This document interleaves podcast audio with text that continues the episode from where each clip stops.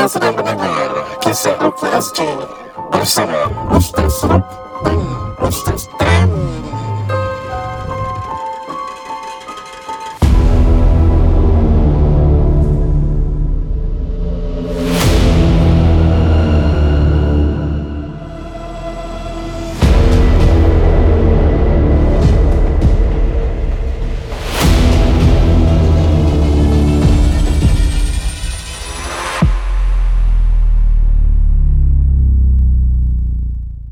Assalamualaikum warahmatullahi wabarakatuh. Bersama Rudin Zainur Tamni Khaham Anda sedang mendengar rancangan Kisah Rukia SG Alhamdulillah Sekarang ini episod yang ke 190 lebih. Dan nak masuk 200 dah Dan kita check dah ada 1.8 million plays. Dan Alhamdulillah Itu adalah disebabkan uh, Pendengar setia daripada anda Kisah Rukia SG Kami uh, amat berbesar hati Untuk menunjukkan uh, kegembiraan eh Kerana anda support kita. Belilah kambing korban kita Terbalik ya. Paman Kerazi insyaAllah hari ini kita ada satu video TikTok yang kita nak review ni. Dan tajuk pada hari ini pun benci jin. Bukan kita benci jin. Ha, Ni ada satu cerita yang dia benci dengan jin lah. Hmm. Jadi sebelum kita uh, bincang tentang TikTok Tentang orang yang benci jin ni hmm. Dan juga kongsi kisah orang benci jin ni hmm. Ketahuilah kita adalah manusia yang tidak membenci sesiapa Kita tidak benci jin. Kita benci perbuatan jahat mereka. Kerana Rasulullah pernah sebut saudara kamu Janganlah kamu beristinja menggunakan batu dan najis Kerana itu adalah makanan saudara kamu Iaitu saudara Islam daripada bangsa jin. Hmm. But still kita tak boleh ada ni hubungan lah kan? Now sebagai permulaan Ustaz Tam ada cerita nak kongsi. Let's go. Okey, para pendengar KRZ yang beriman Ini cerita benar yang baru berlaku Kalau you dengar episod ni. Uh, Mungkin kalau you dengar lambat-lambat lah. Kalau you dengar sekarang ni You dengar as if it is being released by Ustaz Rufruddin uh, Benda ni berlaku pada uh, dua hari lepas. Uh, ketika saya lakukan rukyah dengan satu sahabat saya lah. Uh, so dalam uh, tim saya Ustaz Rukunuddin dia ada Ustaz Rukunuddin tim ada tiga orang eh perukyah eh. Ah, yes. uh, tim saya punya tiga juga. Cuma saya tengah get one more lah. Uh, handpicked maksudnya kita pilih uh, di atas kepercayaan dan kita nampak kebolehan lah. Um, saya belum buka form message lagi um, so this one this one guy saya vouch for him lah insyaAllah. Kalau panjang umur dia masih nak stay maka dia akan dalam tim kita lah. Dia akan buat rukyah untuk kita punya clients dan sebagainya. insyaAllah. Amin ya rabbal alamin So saya pergi dengan dia. Uh, It's been a while since dia ikut saya rukyah uh, Saya punya timing selalu lari-lari. Dia pun ada kerja lain. So as and when When he has a time He'll be joining me in doing rukyah uh, So really rare. Kadang seminggu sekali je. Uh, Dia betul-betul susah nak dapat. So insyaAllah macam minggu ni Dia dapat dua kali. Ha, Very rare But okay lah Dapat experience kan. So dia dah hafal Beberapa ayat-ayat rukyah Nak dekat habis lah Lagi sikit je So dia cakap dengan saya Ustaz uh, Dah lama eh Kita tak buat rukyah together eh. Saya cakap Oh, oh dah lama. So saya cakap dengan dia lah Betul loh You nak kena experience. Jadi dia membantu dalam merawatan So dia kata yes yes ha, Ini the experiences lah. Dia cakap So dia kata thank you. Saya cakap okay Alhamdulillah It was a good conversation. Kita dah kata-ketawa Sekali kita cakap dengan dia lah Eh Habibi kita dah sampai rumah ni Jom kita keluar. Kita saya dapat kereta saya pun jalan dengan dia lah dua orang. Dia ni tinggi badannya uh, sapau sikit lah. Hmm. uh, tapi saya ada tukar-tukar sikit cerita ni eh. Saya tukar sikit jadi tak nampak macam ceritanya original lah. Uh, uh. sampai saja di rumah tu uh, kami didatangi oleh dua ada satu couple lah.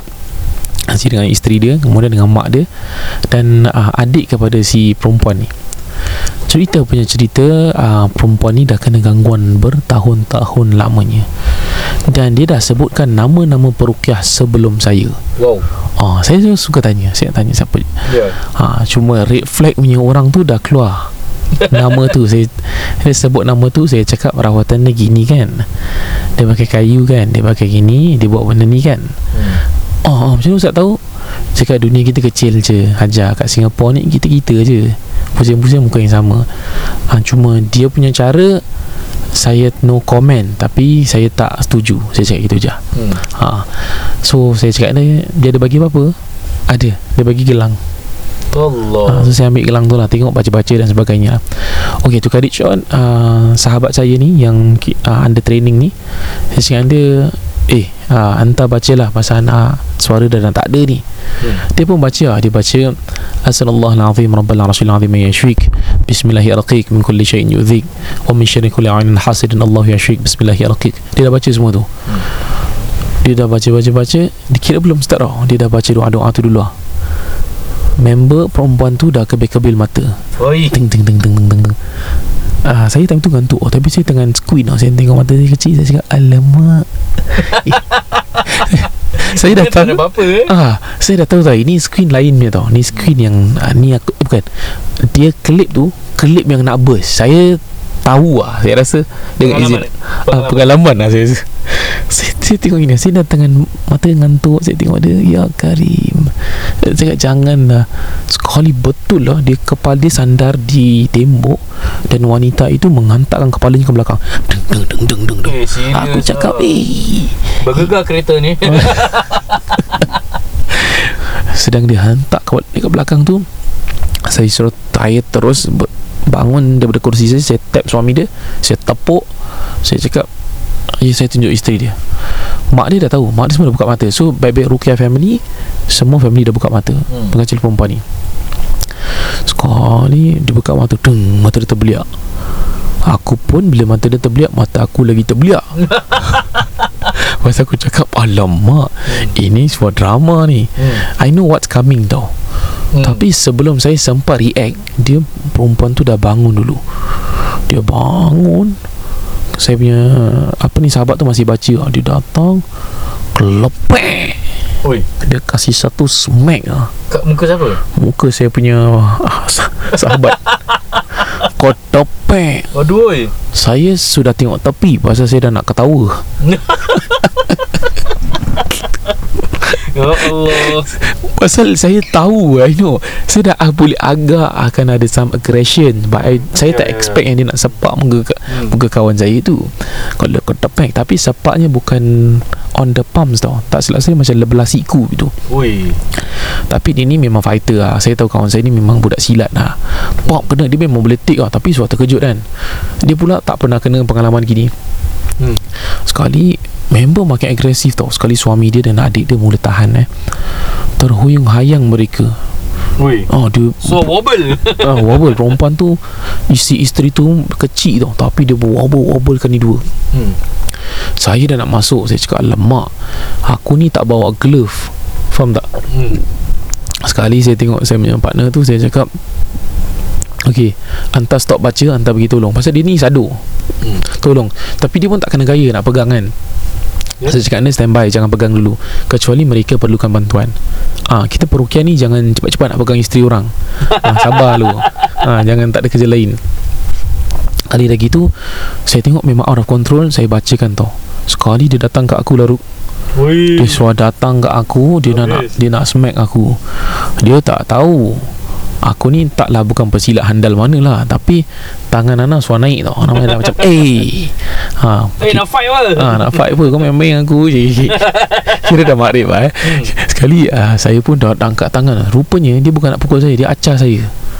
Ha, Jadi saya sudah flinch lah ha, Jadi tak berapa handsome lah so, Eh alam kau asam lah hati aku Sekali Saya cakap begini Saya teringat ah, Teknik Ustaz Faizal Hidayatullah eh, Hmm. Seorang perukiah dari Indonesia Hmm. Ah, dia suka baringkan pasien bila pasien tu mengamuk. I applied the same technique. Ah ini observation. Maksudnya saya tak belajar Ustaz Faizal, cuma saya nampak. Hmm. Dia kira guru kita dari jauh lah. Hmm. Ha. Kemudian saya pergi belakang tu. I know the movement. Saya tahu pattern dia akan gerak kanan kiri. Saya pergi ke belakang. Saya tak ada glove. Saya nampak plastik muntah dia tu. Dia belum muntah lah. Saya ambil plastik tu. Saya pegang atas rambut dahi dia tu. Hmm. Rambut saya pegang. Saya ada baca beberapa ayat lah. Yang nanti kalau biasa ayatnya dalam Quran jugalah. Bukan ayat special apa. Saya baca untuk dropkan. Saya tak dapat share ayat tu kat sini eh, sekarang eh. Saya dropkan dia uh, suami dia yang sebenarnya jatuhkan dia lah. Suami dia macam bentis dia pelan-pelan. Bukan jatuhkan hempas tau. Ya. sandal kaki dan dia dudukkan dan baringkan. Belum habis. So Okey okey. ah saya ingat bila dah baring tu dah senang ah. Okay, ah, ni dah senang ah. Ni dah game ah. Hmm. Saya dah baca-baca-baca ayat. Saya jadi saya dah tak suruh sahabat saya tu baca. Saya dah take over. Hmm. Because for me this is I need, I need to do this lah Sekali bila saya tengah baca tu Member Bukan baringan Saya kat atas kepala dia Suami dia pegang kanan dia Adik dia pegang kiri. Sahabat saya tu standby Dan saya suruh ambil selimut. Ambil selimut dan bantal Bantal baringkan Selimut Selimut tu supaya tidak nampak badannya Yalah yalah ha, Jadi terhormat lah Macam Ustaz Faizal Bestal lah Ah gitu lah. Hmm. Saya saya bila dah gitu, saya baca sekali bila saya baca tu saya pegang saya, kemudian mak dia keluarkan glove bagi.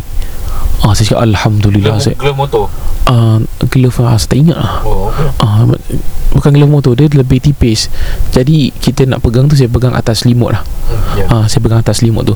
Jadi bila dah pegang tu kemudian mata dia dia terbalik. Okay, imagine dia tengah baring Hmm. kemudian dia macam nak merangkak tapi reverse faham tak? Kira dia kepala dia tu jadi macam tempat Macam Ju-on lah. Ah, macam jual terbalik. Kira macam spider terbalik. Ya ya. Ah dia naik kepala gitu. Sambil saya baca tu dia mata dia tengok. Woi Dengan Saya- beliak kata eh? Ah ah beliak dia tengok saya gigi dia dah macam clenching tau. Hmm. Dia tengok aku dia bayangkan dia ter- dia gini kepala dia tengok aku. Yalah yalah dia gini. Ya aku pun tengok dia wattabahu ma tatlu syayatin ala mulki Sulaiman. Dia tengok saya lama tau saya baca-baca. Kau nak tahu apa? Aku pergi terketawa. Aku terketawa pasal dia dia macam seram first first tapi lama-lama macam annoying. Ya. Jadi ala kulihal saya tak sengaja. Saya macam eh apa dia tengok aku lama sangat? Habis terbalik pula ni. Hmm. Ha, sekali dah baca-baca dengan biiznillah kemudian subside dia tenang kemudian dia dah pingsan tau. Dia dah macam senyap. So saya kata ambil air yang bacaan tadi Hmm. sapukan ke mukanya. Hmm. ha, sapukan. Sapukan tu bukan apa nak kejut. Ya ha, nak kejut. Dah air tu dah dibacakan kan. Sekali saya cakap saya nak pergi toilet dulu lah ha, pasal dah kelangap-kelambut ha, nak pergi toilet pula. Terasa kan? Setelah saya keluar dan saya cari dia dah duduk ah. Eh mana pergi orang tadi Ha. yang kita rukiakan tu? Hmm. sekali ustaz saya kat sini lah saya tak perasan rupanya dia dah okey Oh Ah dia dah duduk tadi kan terbaring. Bila dia duduk tu dia dah dia dah betulkan diri dia saya tak tahu tu dia tak perasan lah. Saya ingat itu mak dia ke apa. Hmm Sekali uh, kemudian suaminya bagi tahu kat saya dan bila nak balik tu dia kata ustaz benda ni dah berlaku tiga kali dan uh, ka- kali inilah kali pertama dia boleh recover dan dia boleh berbual dia boleh senyum seperti biasa. Time-time lain semua dia pingsan all the way sampai malam. Hmm. Ala kuli hal maksudnya Cerita ini sekadar cerita Dan saya nampak strength terkuat Dia tendang pintu Dia tendang meja Hmm. Tercampak semua vas Air tumpah dan sebagainya Cuma saya cakap dengan kawan saya lah Dengan partner saya tu Saya cakap uh, uh, You nak experience kan? Uh, Hari ni Allah memang bagi you experience lah. Ya. And selagi you tak kena tampar Selagi you tak macam kena sergah Kena attack kan? Hmm. macam Ustaz Rakunuddin ada cerita yang lebih crude lah. Yang dia nak ambil benda tajam dan sebagainya. Ah, Itu semua lagi leceh Hmm. ah, Jadi saya cakap dengan partner saya macam ah, Welcome to the club lah. I said welcome to the club bro. You're part of us. Hmm. You're, you're one of us now. Lepas tu saya cakap dia macam Once in no way out lah. Ya. ha, Saya cakap So saya cakap dengan dia You had this experience. I believe that you dah boleh buat dah. Cuma saya cakap dengan dia Hafalkan semua ayat tu dulu Kemudian ah, Dia akan take over Some of my jobs lah ha, It's a good It's a good start InsyaAllah Ana punya experience pula ni pernah sekali satu kali rukiah ni. Ya. Something happen terus Ana suruh panggil ambulance. Ha, nanti Wah. Ana nanti Ana cerita. Okay Ni ha, for some episode. Nanti lah. satu episod lain Ni, ni betul Ini Ustaz Rukunuddin ah, Bila dia tunjuk saya Saya terkejut ah, Saya tak pernah lalui benda ni Ya, ni something happen then uh, I feel okay, aku panggil ambulance. Because kalau sembarang perukiah akan rasa oh ni jin ni, ni jin kalau lain-lain kalau ada mati depan mata kau what will happen? hmm. So you need to faham eh dalam keadaan medical secara medical, psychological, behavioural, emotional, mental ni semua you ni kena tahu sebelum Ya. you nak jadi perukiah. Hmm. Kau kau jangan main hentam semua benda jin. Ha. I think I think this one is Ustaz like Ustaz Rukunuddin punya experience and knowledge. Kalau saya in that situation pun I might not know what to do. Jadi bila Ustaz Ruk dah share dengan saya I will anticipate in the future. Kalau dalam keadaan tu Apa the best course of action? Ah, Bila is the right time to panggil ambulance? And when not to InsyaAllah. Kan? Malam KRZ kita teruskan dengan review satu uh, TikToker. Kan sekarang ni semua benda TikTok lah eh. Ya. Yeah. semua benda TikToker. Hmm. uh, so okay TikTok ni dia mem- memaparkan seorang saya rasa daripada Indonesia lah mungkin eh. Dan uh, dia suka buat video TikTok live eh. Ya cerita. TikTok live. Okay, so sekarang saya tengah play ni Jadi Ustaz Tam dengan saya dapat tengok Tapi you guys tak dapat tengok So kita tengah play ni. So dia bilang ni Tajuk dia uh, Sekejap eh. Dia kiriman Ini bukan, bukan TikTok kiriman, yang eh? lagu Hopeless Romantic. Bukan lagu yang uh, K-pop tu bukan eh. Bukan.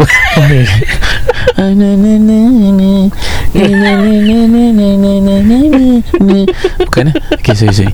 Banyak sangat keluar kat FYP tu. TikTok eh. Ha. Okay So Ni menunjukkan Seorang lelaki Yang mungkin sedang Dalam keadaan uh, Paranormal lah eh Tengah duduk Tengah tunggu hantu keluar.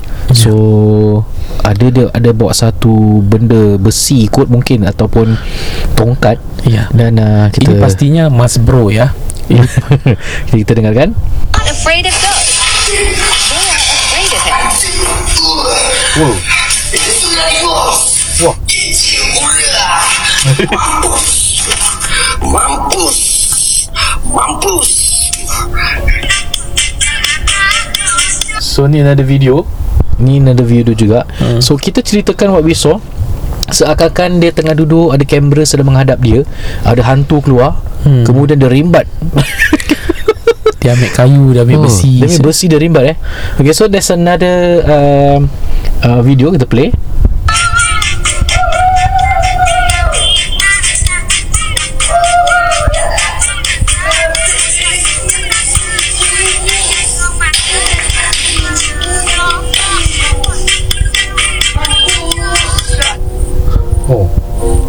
Dia akan joget-joget dulu Dengan lagu-lagu Macam step berani eh Ah, Lepas tu berani. nampak hantu dia rimbat Ah, Hantu tu keluar dia rembat okay, Video dia gitu je semua okay, next video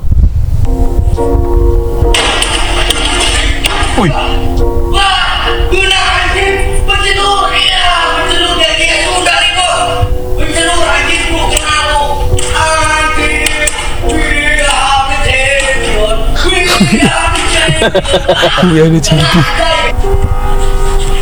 Eh real lah eh. Dia nampak Oh kau? Dia rimbat eh. Ni macam hantu nak kacau pun takut eh. This man is Okay nuts. dah. Dia boleh tahu hantu punya timing nak keluar tu. Ah, Dia punya rembat punya cepat. Okay Let's review this eh. Para pendengar KRSG You rasa betul ke? Saya saya, saya doubt so This is just for me it's just Ni content. entertainment lah eh. This is content lah And dia uh, Dia tak silap saya Banyak subscriber. Kalau tak silap saya. Oh. I think it's from YouTube Then Dia popular juga Dekat TikTok. TikTok orang popular gila. Hmm. uh, So it's been going on. I mean Saya tengok tu Masih ketawa. Kawan-kawan saya banyak send saya. Hmm. Para pendengar KRZ uh, So benda ni First time kita review eh. Kita tak pernah review Yeah. benda ni. Uh, But I think Para pendengar KRZ Yang dah pernah tengok pun I think You akan tahu lah benda ni.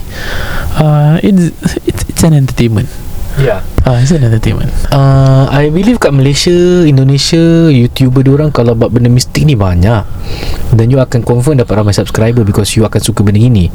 Dan um, You need to understand eh Kadang-kadang it's enter- entertainment purposes. It's not even real pun. Takkan hantu tu Boleh tahu keluar timing Lepas tu dia rimbat uh, Jangan tu member dia ke eh. Member dia dia rimbat Macam And Macam tak berapa Syiarnya kurang elok lah. You nyanyi-nyanyi Lagu-lagu gitu you pukul jin. Hmm. uh, And You ingat jin apa? Senang-senang nak kasi diri orang kena pukul ha, Kalau tak betul-betul Aku rasa jin tu keroyok dia balik. Pasal kita ada banyak kisah Orang tak sengaja eh, Tertendang Sampai mati tau orang tu. Hmm. Memang kita ada satu kisah Kita cerita Sampai jadi gila kan? Ya. Ada ganggu seganggu-ganggunya Ni macam gini ni Tunggu time ni. Na'uzubillah. Semoga dia bertaubat lah eh Daripada Hmm. Buat benda macam gini. Konten-konten juga. Satu kali kena balik ha, Boleh mencacah. So na'udzubillah Tapi in reality Saya pernah jumpa Some ahli paranormal Yang betul anti dengan jin. Sampaikan kalau dia sengaja pergi Explore hmm. Dia sengaja seru benda tu Kalau keluar dia maki-maki Dia marah-marah Dia pukul.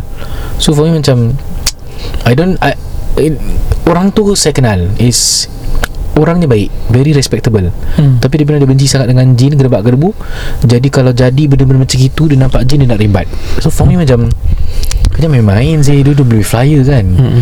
Alasannya apa tahu? Kerana Dia ada anak dulu Yang pernah diganggu dan orang cakap yang ganggu tu adalah jin. Disebabkan itu Dia forever benci jin. Pasal jin tu ganggu anak dia. Oh Personal but- lah Ni dah ah. surat personal lah. But for me If If Pada waktu tu I kenal dia I tak, tak sempat nak berbual And dakwah lah kan. I said Hmm.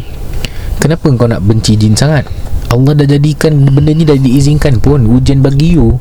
Bukan untuk mendalamkan kebencian you kepada benda gini. I tak sempat nak cakap tu semua lah kan? Because Allah nak you faham yang everyone ada ujian masing-masing yang berbeza-beza Eh, Pemirsa Razi insyaAllah kita teruskan dengan uh, segmen kongsi kisah Tapi sebelum tu kita beri ruang kepada tim NNM Untuk memberikan sepatah dua kata. Over to you Haji Nizam.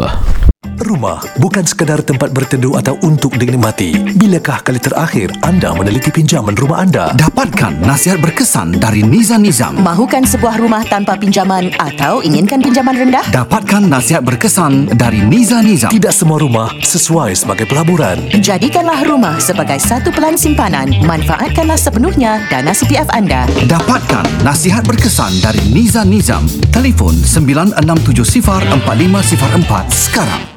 Assalamualaikum. Terima kasih kerana mendengar KRSG guys. Kami Niza Nizam dari Propnex. Setiap episod kami akan kongsi secara informasi dan isu-isu berkaitan dengan rumah. Baiklah, episod kali ini menyentuh tentang jual isi, jual kondo. Nak beli apa eh?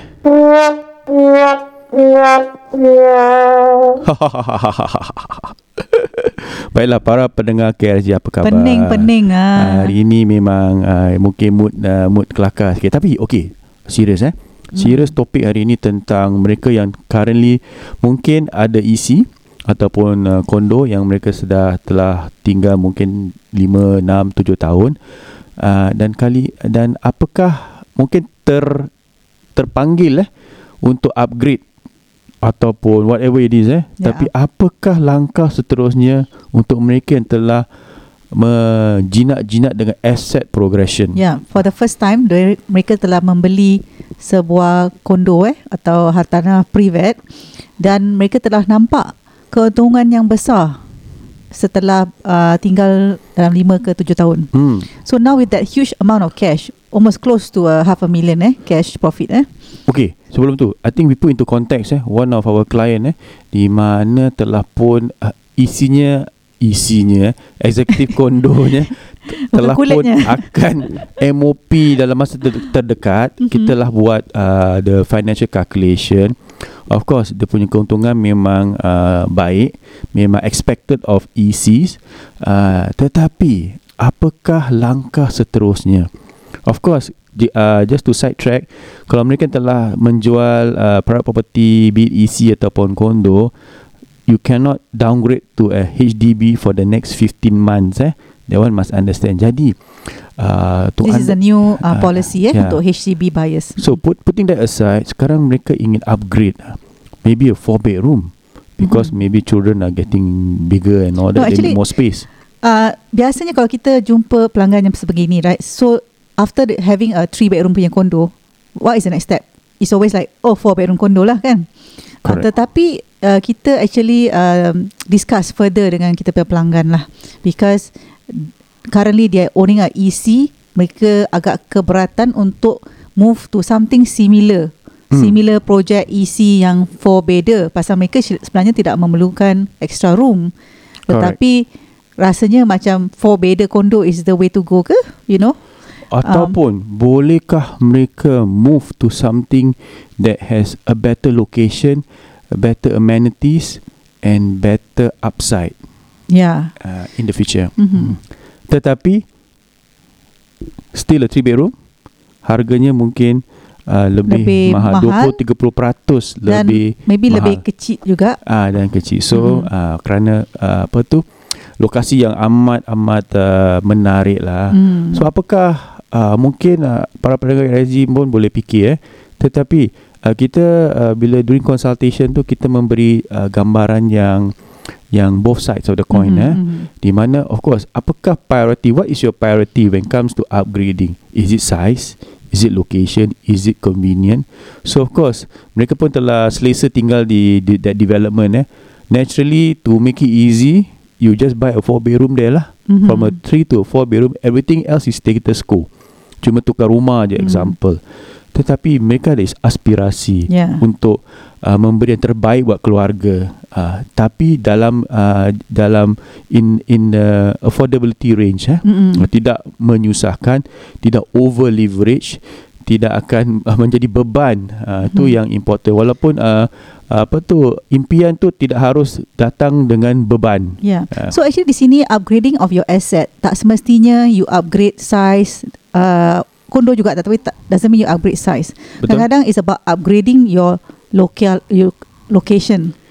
Asset type. Yeah, asset type. Whether you want to go to macam a bit of luxury, semi-luxury condominium ke something like that. Correct. Eh? Atau ke more central location di mana anda akan membayar lebih atau you going to use most of your sale proceed to buy that area tetapi di sana uh, For a smaller size. for a small size. Yes. So kenapa mereka berbuat demikian atau berfikir demikian?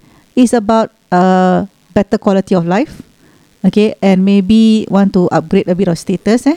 Biasa Hmm. kadang-kadang uh, di pekerjaan anda in your career you want to feel a bit different, have a Yes. different kind of uh, status lah eh. And this is not to show Mm. off in that sense because asset is different. Eh? It's, Yeah. a, it's a different class Yeah. altogether. Dan also uh, asset tu agaknya projek tu lebih lumayan in terms of dia punya facilities, lebih quality, you know, more premium kind of uh, facilities. Dan kemungkinan besar juga ada demand yang tinggi masa sekarang dan masa hadapan. Mhm. Ha, jadi di mana Yeah. okey uh, jika kondominium itu banyak penyewa eh dan harga sewa tu alhamdulillah uh, baik itu adalah satu indication yang di mana i- potentially you can grow further. Yeah, in terms of the capital appreciation lah. Mm. Hmm. Correct. Capital uh, appreciation very important. So it's about capital building. Yeah. Uh, menjana apa tu uh, bekalan eh macam uh, capital apa? Huh? Capital apa orang Melayu cakap? Capital uh, apa? Allah Akbar. uh, tak apalah. Yeah. Uh, hari ni jam sikit. Tapi ialah about capital building, about wealth building. It's not about short term eh. Ju- Yeah. uh, it's more that mid to long term kind of uh, situation lah. Yeah. Jadi actually pelanggan ni a bit interesting lah. Pasal dia, orang pun bertanya, uh, is it better for me to go to four room first, four bedroom first, and then I come to this condo, yang luxury condo ni, Mhm. atau I go to the luxury condo now, you know, rather than uh, later. Okay. Because later I might possibly come back to cannot be buying expensive. yes. Eh, because due to your umur, due to your maybe your career capability a bit But different. you can buy a bigger unit in a less prominent location with after you have sold your this uh, EC. uh, luxury Oh, you mean condo. ah, okay after yeah.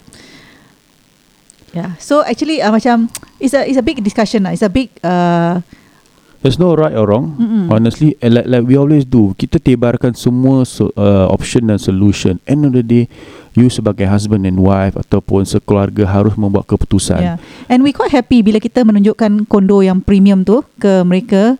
Uh, anak-anak mereka pun very happy because facilities wise and all that is better than their current condominium. Yeah, Dan mereka suka dengan eh. convenience Ah. ya. So actually anak-anak mereka lebih uh, dapat terima lah size yang kecil Ah. tetapi lebih macam just to rasa give you a hint, eh, lah. just to Mm. give you, it's an integrated development uh, di Hmm. mana uh, transportasi, Ya, turun bawah je ada bus, uh, ada mall, MRT, ada mall, everything ada is library within, dan sebagainya. Mm. Everything is within that location. So convenience is there lah. So Hmm. you pay for convenience.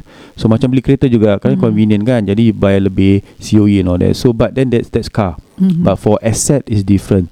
Convenience and Yeah, location talking about play a car part. tu Nizam, kerana mereka akan tinggal di integrated development, they are willing to let go of their car, which is a eh? depreciating asset. Kan? Yes. So actually uh, somehow save here and then earn here. You know that kind? Correct. Tapi Mm. this is a delayed gratification. It's not a Mm. short term g- gain. So they really ne- need to look at uh, mid to long term kind Yeah. of uh, uh, prospect lah. So also I think kita rasa uh, ia adalah um, decision yang baik bagi mereka kerana they also know. We always educate or advise them please do not think this next house as your last house. Correct. right? So dari dari itu mereka tahu that they have minimum 3 years to stay because they can jual after 3 years without any tax.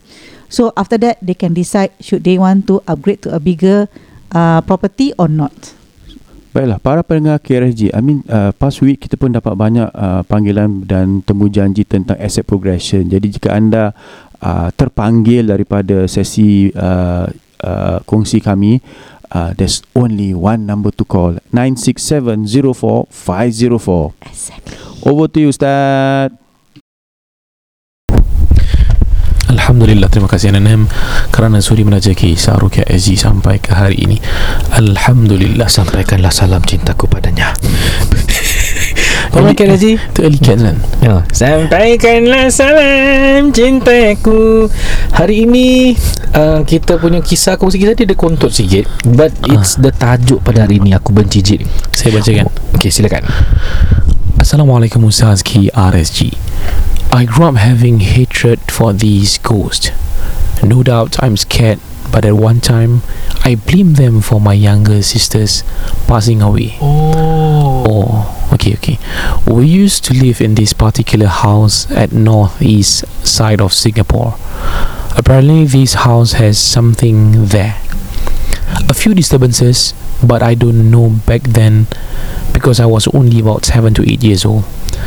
We were all, we were all disturbed by sightings or even some mishaps. As for me, a wall clock made of thick wood smashed right in front of my eyes, and the glass dome on the clock face were broken. But Alhamdulillah, Allah saved me and nothing got to me. That's one example, Ustaz. And I really, I really do not know what to say anymore.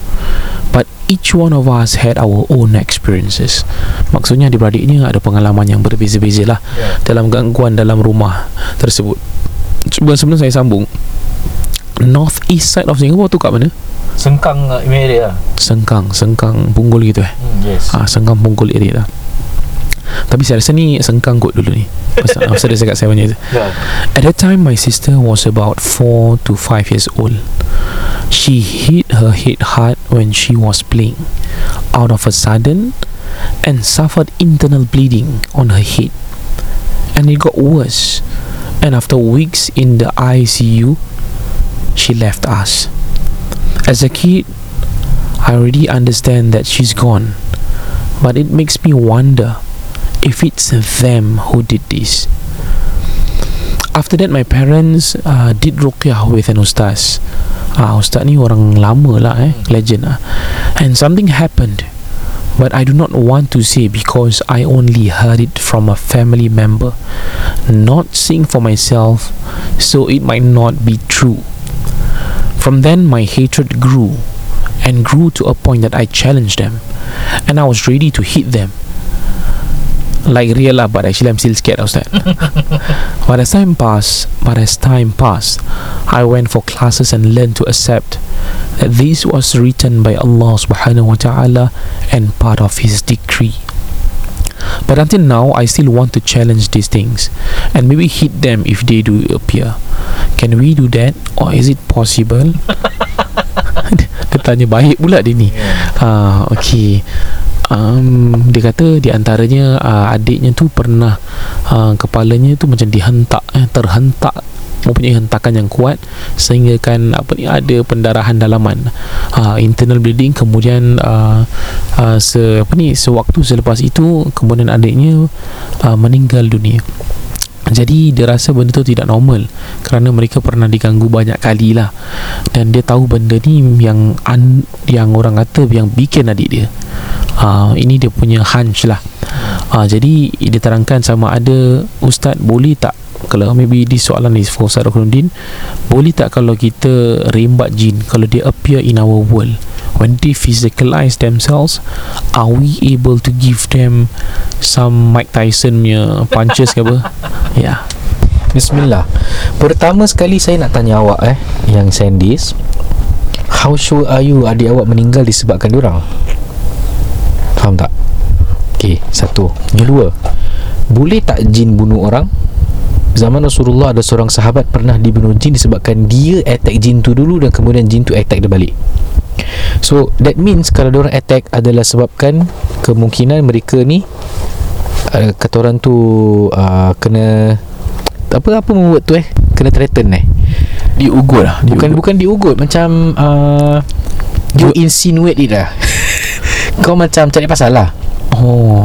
Kadang-kadang ter pun boleh ada dia punya efek juga. instigate eh. You yang Ah. instigate benda ni. Uh, aggravate ke? Ya. Uh, it makes me hate. Yang kedua that's why dalam rukun iman kan ada rukun yang keenam. Percaya qada dan qadar baiknya dan buruknya jadi Allah sedang test your keimanan. Sebenarnya your rukun iman yang keenam percaya kepada qada dan qadar kenapa nak benci dengan mereka? Pertama kerana you tak tahu is them. Yang kedua takkan you nak marah dengan Allah? Disebabkan ajal yang menemu. Ajal orang semua berbeza-beza. Sama ada mati disebab tangan jin atau tangan manusia ataupun bukan. Ini antara you bukan untuk masuk campur. Kerana urusan Allah Taala. Pastinya di hari akhirat dia akan terkena balasan yang setimpal that's why ni saya nak cakap apa bezanya kita kalau kita ni kan nak rembat orang yang rembat orang lain? You faham tak maksud saya apa? Ya. Tak ada beza. In Singapore atau mana-mana undang-undang lah seseorang didapati memukul ahli keluarga you you boleh pukul balik? Pukul kalau dia pukul you sebagai self defense ni tak tahu. Kan? You tunggu revenge kemudian you rimbat orang balik. Rimbat soalan seterusnya you kalau marahkan nyamuk you bakar kelambu ke? Maknanya you marah dengan kejadian yang berlaku kepada adik you. Habis kalau you nampak jin you nak you nak rimbat saya tanya jin tu kena mengena dengan adik awak ke? Main contoh saya ambil contoh eh. You marah dengan seorang yang pernah rimbat your brother. You nampak orang lain You rimbat orang lain pula. Apa kena mengena orang lain tu Dengan your, dengan orang ni yang rimbat your brother? Hmm. So kalau you nampak SD lah You nak rimbat orang What if jin tu tak kena mengena pun Dengan case your sister? Oh okay. There's a lot of factors. Why Why would you You know be Dwell deep In revenge? Revenge won't, won't get you anywhere. Kan? Kita baca Bismillahirrahmanirrahim Hari-hari tau. Dengan nama Allah Maha Pengasih Maha Penyayang. Tapi kita tak maafkan orang. Kita tak maafkan kalau you rasa lah ni disebabkan jin ke apa. So sebenarnya di sini you diuji. You diuji dengan kadar-kadar Allah. Apakah you mem- mem- menyalahkan Tuhan? I feel pun tak lah Tapi perbuatan kita Dendam kita tu kita mempersoalkan Allah. Hmm. Yang kedua Betul ke how you know dia mati disebabkan jin? Kerana tak ada Tak ada bukti. But I understand You membesar memang ada banyak-banyak gangguan lah. So which comes to your ultimate question My hatred grew My answer to you. Dah sudah-sudah lah. Jangan Hatred won't bring you anywhere. Hatred will bring you closer to hellfire. Buat apa? Hmm. You will be tested surely about this. Allah dah cakap dalam Al-Quran lah Confirm-confirm Allah akan test you. But You need to rise up With patience and positivity Not hatred. And last you tanya Kalau benda ni keluar Boleh tak saya rimbat Jangan cek pasal. Like I say How you know jin tu Kan? Jin yang ada kena dengan your, your arwah adik Bilkis Kena jin ifrit Kau rimbat lah Kau tengok lah Bila jin dengan kau nanti. Hmm, balas dendam. Dia punya balas dendam Eh teruk tau. I don't say we don't want. Berapa ramai clients kita Yang pernah You know berani-berani Macam ye-ye ni kan End up Wih Jadi kecut tau Jadi ketakutan. Hmm. Kerana mana-mana pergi Jin tu ikut. Jangan. Dan mereka ni Lebih suka Kalau ada hatred dan anger in you. Itulah yang menyebabkan mereka senang Untuk masuk dalam diri you. That's why I say no don't eh, Kemarahan Empat keadaan Terlalu marah Terlalu sedih Terlalu gembira Terlalu berahi. Nafsu eh? Ha, nafsu. Syahwat. ini waktu-waktu yang dia nak masuk. Dan bila dia masuk tak semestinya dalam bentuk rasukan. Kan? Dia masih feed on your hatred. You masih marah masih marah benci benci benci benci. Itu je dah menang. Menguasai hati kita dengan kemarahan dan kebencian so I hope this answers your question. Boleh pukul tak? Tak payah. Buang masa kau hmm. Baik engkau duduk sujud tiga sejadah tu Tahajud kepada Allah Minta dengan Allah supaya apa? Supaya lembutkan hati you Untuk menerima kemaafan Dan memaafkan diri sendiri Dan pada sesiapa saja yang pernah buat salah dengan you. Maka hmm. hati itulah yang melayakkan ke syurga. Secebis ke, ke, orang tu kebencian tak akan dapatkan kita tempat di syurga. Tu sebab Allah sedang uji supaya kita bersabar dan dapat syurga. Amin. Ya Rabbal Alamin. InsyaAllah. Sekian saja daripada saya Ustaz Zuruk dan Ustaz Tam jangan lupa beli korban. Ya Correct correct correct. Eh? So kita ada korban lah uh, 2023 So kalau you nak Kita masih buka booking lagi. Kita ada kambing Dan kita ada lembu. Dan it means a lot. Maksudnya bila you support kita ni Memang ini rezeki untuk keluarga kita. And this money is also used Untuk roll Kisah Rukia SG lah. Maksudnya Selagi ada rezeki untuk kita InsyaAllah kita can function well Dan kita adalah rezeki-rezeki. So I nak cakap terima kasih juga. Uh, Kita orang Nanti Kisah Rukia Kita akan take a break juga. Saya baru pergi balik daripada Perth. Ustaz Ruknuddin akan pergi cuti juga Masya Allah And thank you for your rezeki share lah. Rezeki-rezeki you share kat kita selama ni. Duit-duit ni dapat lah Kita buat family Pergi keluar-keluar sikit InsyaAllah. Alhamdulillah. Terima kasih. Dan jangan terjebak Dalam melakukan perkara-perkara yang syirik. Uh, Spread ruqyah syariah dengan benar pendengar jaga solatnya dan semoga Allah merahmati semua para pendengar kisah Rukyah SG Sekian dari saya Nurdin Zainur. Tamliha khamsa Wabillahi. Wassalamualaikum warahmatullahi wabarakatuh